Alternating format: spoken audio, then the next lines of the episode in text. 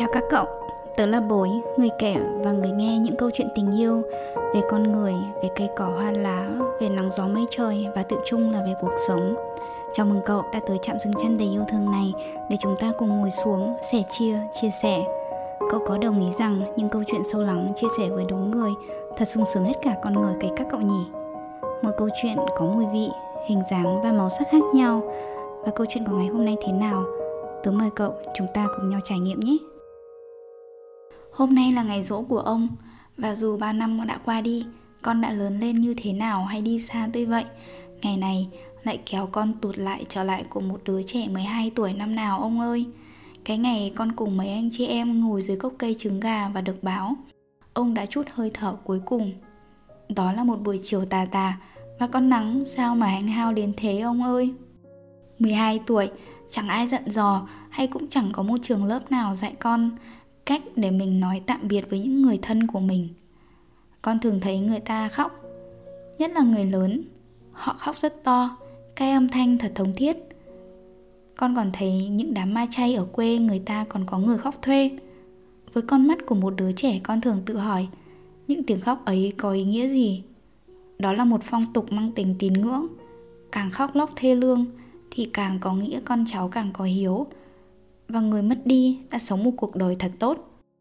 Nó là một cái phải, là một điều, là một luật bất thành văn và ai cũng hiểu chăng. Nhưng con chưa bao giờ đem thắc mắc ấy ra hỏi người lớn. Con không chắc khi con hỏi mẹ rằng mẹ ơi, tại sao người ta lại khóc khi có người chết, thì mẹ sẽ cho con một câu trả lời hay là một cái cốc đầu. Nhưng buổi chiều ngày hôm ấy, đứa trẻ mười hai tuổi là con lần đầu tiên ý thức được cái cảm giác mãi mãi mất đi người thân là thế nào. Sâu sắc, đau thương. Không ai bảo cũng không ai bắt đứa trẻ mười hai tuổi ấy trong con chợt ngoác miệng ra rồi không ngăn được hai dòng nước mắt trào ra khi thấy ông nội của con nằm ở đó. Ông gầy guộc và nhỏ thó đến lạ. Ông ốm một trận, chỉ hơn một tháng. Mà sao lúc này, khi ông mất, ông nằm đây, ông nằm trong tay ba của con. Con thấy ông bé xíu, con thấy thương, con thấy lòng mình như được ai đó siết lại, xót xa. Ông ơi! Con lớn lên không biết mặt bà, chỉ nghe kể bà nội mất sớm lắm, nhưng con có ông. Con lớn lên đã có ông ở đó, bên cạnh ông, trong bàn tay gồ ghề thô ráp và nhiều vết chai sần của ông, trên bờ lưng gầy guộc lênh khênh của ông. Thế giới của đứa bé thật ra nhỏ nhắn lắm ông à, vì chỉ cần như vậy tuổi thơ của con đã rất đủ đầy rồi. Ông của con là một người đàn ông lành hiền khờ khệch. Người ta nói bà mất sớm, nhà mình nghèo, đông con. Ông bị dở nên không thể lấy được một người vợ mới. Ông ở vậy đến mãi sau này. Bà mình mất sớm, đúng. Nhà mình đông con nheo nhóc, đúng. Vì lẽ thế nên nghèo túng. Và thời bố với cô chú của con có một tuổi thơ vất vả, bươn chải, có lẽ cũng đúng. Nhưng ai nói là ông dở, nói là ông hâm thì con nhất định không chịu. Có lẽ con là đứa cháu gái vô cùng cứng đầu khó bảo của ông đó ông nhỉ. Khi mà bữa ấy có người bà cô nói với con rằng ông của mày thần kinh dây chuối. Một đứa chân đất mắt toét chíp hôi chưa đến mười tuổi là con chắp hai tay nói: dạ, nếu ông con thần kinh dây chuối thì bà thần kinh dây lang ạ. Chú thích thêm là tại sao là dây lang, tức là dây rau khoai lang, sweet potato đấy các cậu. Dây chuối là chỉ cây chuối, còn dây lang là chỉ rau lang. Đó là cách dùng từ của miền quê Bắc Bộ nơi tớ sinh ra. Nên khi nghe bà cô từ ví von ông nội của mình thế, tôi cũng phải tìm ra một từ ngữ tương ứng để đối đáp lại. Câu đối ấy mắc cười đến nỗi bà cô đứng ở ngoài sân cũng phỉ cười. Rồi bà trêu: ái chà, nhỏ này ghê gớm nhỉ, bênh ông nó quá nhỉ. Bà nói đùa mà mày tưởng thật à? Con ngẫm, đùa gì mà đùa, đùa thế này thì không có vui. Nhưng hình như từ sau cái bữa ấy thì không có ai dám đùa nói với ông như vậy trước mặt của con nữa. Ông của con là một người cao lênh khênh, mà ông lại rất gầy, nên cảm giác ông cao như một cây sào vậy. Con nhớ có năm ông cháu mình nghỉ hè ở Hải Phòng tại nhà các cô chú. Cô Út mang về một cái cân và bảo ông nhảy lên cân xem được bao nhiêu cân nào. Bốn mươi hai ki lô, trời ơi, với một người cao hơn một mét bảy mươi. Con nhớ như in lúc ấy mọi người đều thoảng thốt: ôi thế này thì da bọc xương à. Nên nhất định hè năm ấy phải tầm bổ vỗ béo cho ông mới được. Ông Cao là thế nên ngày nhỏ con được đeo lên mái lưng lòng khòng của ông để ông cõng đi chơi. Trời ơi, cái tầm mắt của con nó đã làm sao.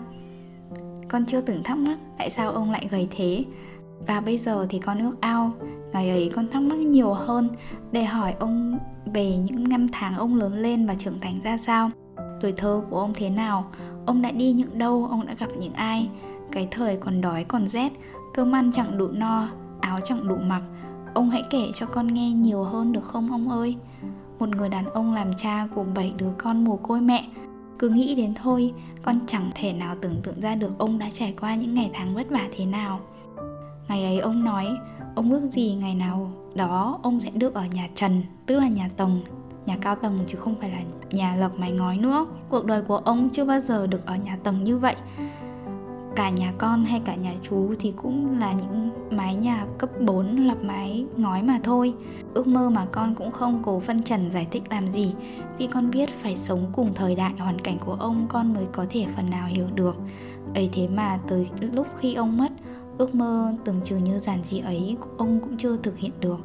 Sau này, hai chiếc nhà tầng đã được xây lên thì ngày ấy ông đã không còn nữa rồi. Ngày tháng con lớn lên có ông là những buổi chiều ông gọi ra nhổ tóc sâu. Mà cái tuổi thơ của con thì nào đâu có dễ dàng chịu ngồi yên một chỗ. Ông lại giở vào cái ví vải dắt ở cặp quần và nói: nhổ đi, mỗi cái tóc sâu là tương ứng với một trăm đồng, một trăm con ý. Năm cái là được năm trăm đồng rồi, và mua được một túi gồm hai viên kẹo gom tẩm đường rồi. Cái đòn tâm lý này lúc nào cũng hiệu quả ông nhỉ. Nhưng mà ngặt nỗi, ông nội của con có một gen rất quý, đó là gen tóc xanh. Tức là sao ạ? Tức là ông cực kỳ ít tóc bạc. Dù đã ngoài bảy mươi rồi mà mái đầu của ông vẫn đen bóng, mặc dù ông không dùng bất kỳ một thứ thuốc nhuộm nào. Hồi đi học con còn thấy bố của bạn ở trong lớp ngoài bốn mươi năm mươi mà đã hoa râm nửa mái đầu rồi đó. Nhưng ông của con thì không. Vì thế nên có những chiều vài vò mái đầu của ông cả chiều thì chiến lợi phẩm thu được cũng chẳng là bao. Những ngày tháng ấy còn là những buổi trưa ông lại gọi ra: con ra đây ông nhờ cắt móng tay cho ông. Hồi còn nhỏ con cũng hay vùng vằng xấu tính quá ông nhỉ. Con nào có chịu ngay đâu. Mỗi lần ông nhờ là con lại cau cái mày lại, thắc mắc tại sao ông không nhờ anh của con hay mấy đứa em họ nhà chú ấy mà cứ phải con cắt ông mới chịu.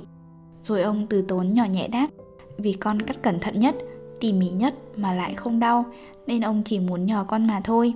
Nghe ông phân trần như vậy, con lại thấy lòng mình dịu lại, và con bắt đầu giở từng ngón tay.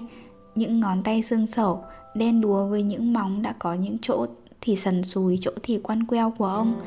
Cắt đến đâu, ông lại thụ thì cho con nghe về đôi bàn tay này đã làm những việc gì, trải qua những vất vả gì.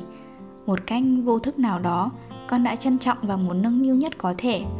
Tuy rằng ngày ấy con vô tâm, nhưng con hy vọng là con đã làm tốt và làm ông vui phần nào được không ông? Hay có những buổi sáng ông bảo con bật cái đĩa hải hội thi chim lên cho ông xem. Dù rằng ông đã xem đến mấy chục lần rồi, ông vẫn muốn xem. Xem đi xem lại con cũng thấy chán, và con thường gắt gỏng lắm. Nhưng ông bảo ông vẫn muốn xem, con bật lên cho ông được không? Rồi con lại lật đật đi tìm cái điều khiển. Và từ lúc nào hai ông cháu lại có những tràng cười khanh khách. Những ký ức, kỷ niệm về ông cứ thế trải miên man, mà rồi cũng là nhòa theo năm tháng. Nhưng con biết có một điều cốt lõi mà đứa trẻ lên năm, lên bảy hay lên mười hai tuổi của con không có quên. Đó là tình cảm gia đình, tình yêu thương của ông cháu sẽ còn mãi. Thật ra nhiều khi con vẫn ước, hoặc là ngày ấy con bớt ấu trĩ hơn, làm được nhiều điều cho ông hơn, hay là ông còn sống dài thêm một chút, để ông có thể được ở nhà tầng, để ông có thêm nhiều những mùa hè được vỗ béo và ăn những món ăn thật là ngon. Hay là con đủ lớn để đưa ông đi chơi, để con đủ trưởng thành và tò mò, để rồi hỏi ông nhiều hơn những câu chuyện ông có. Nhưng dù thế nào, dù con không là một đứa trẻ thiên thần mà quá hiểu chuyện, dù ông nội của con không phải là một nhà tri thức này kia, con vẫn luôn biết ơn vì có ông như một phần ký ức tuổi thơ vô cùng đẹp đẽ trong ngần này. Con rất rất nhớ một buổi chiều khác, ông đã cầm viên phấn xuống tấm bảng đen. Cuối cùng thì cháu gái là con cũng đã dạy cho ông cách đánh vần, đọc và viết được tên của mình. Ông của con tên là Lai.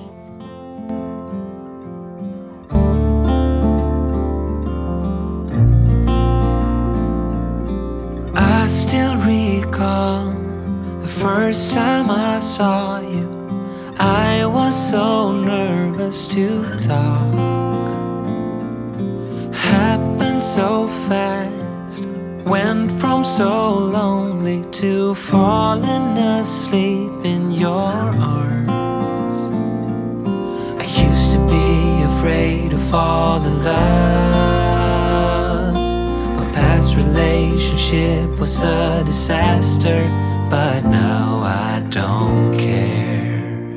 'Cause you took my scars, bruises and broken heart, numbed all the pain, showed me how to heal, and now I don't feel broken anymore.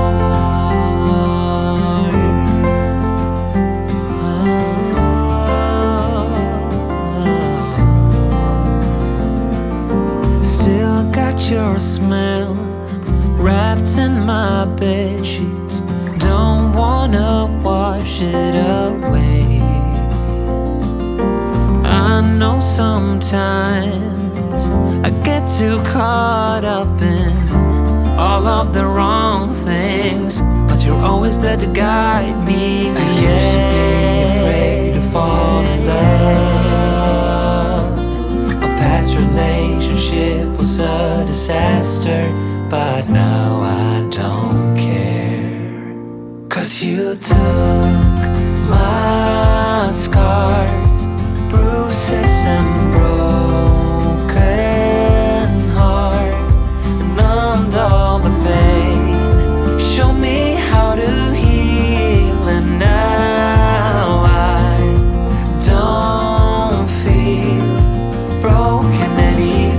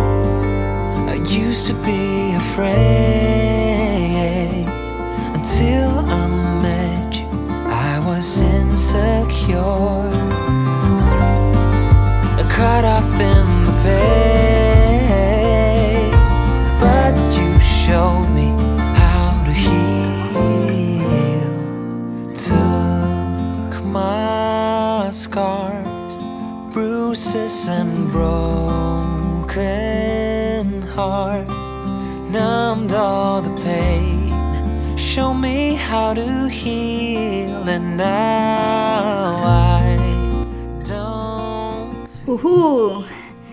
Yay. Các bạn ơi, người nghe ơi, vậy là mùa thứ năm có tên là Live của Love Touch Chạm Yêu cũng đã đi đến những tập cuối cùng rồi. Và tập ngày hôm nay với cá nhân mình thì thực sự rất là xúc động, mình đã phải ngắt mấy lần vì vừa thương vừa khóc.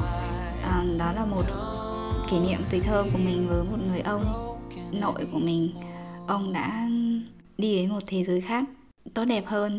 Mình tin là như vậy một thời gian rất là lâu rồi. Nhưng mà mình tin thì cái sợi dây liên kết ý, cái tình cảm hoặc là ít nhất những cái kỷ niệm, những cái cảm xúc về một tuổi thơ có ông ở bên cạnh ấy, nó vẫn còn mãi ở trong mình. Bối hy vọng là bạn cũng sẽ thích cái câu chuyện ngày hôm nay. Ngoài ra thì như Bối vẫn nói, Podcast of Touch Chạm Yêu là nơi mình vừa kể và vừa nghe. Vậy nên nếu bạn có bất kỳ câu chuyện nào mà muốn chia sẻ thì đừng ngần ngại nhé, đừng ngần ngại biên thư về cho Bối. Còn điều gì nữa nhỏ, và nếu mà bạn có bất kỳ góp ý hay phản hồi nào về podcast này để chúng ta cùng xây dựng và giúp Bối tiến bộ hơn thì cũng đừng ngần ngại chia sẻ về cho Bối nhé.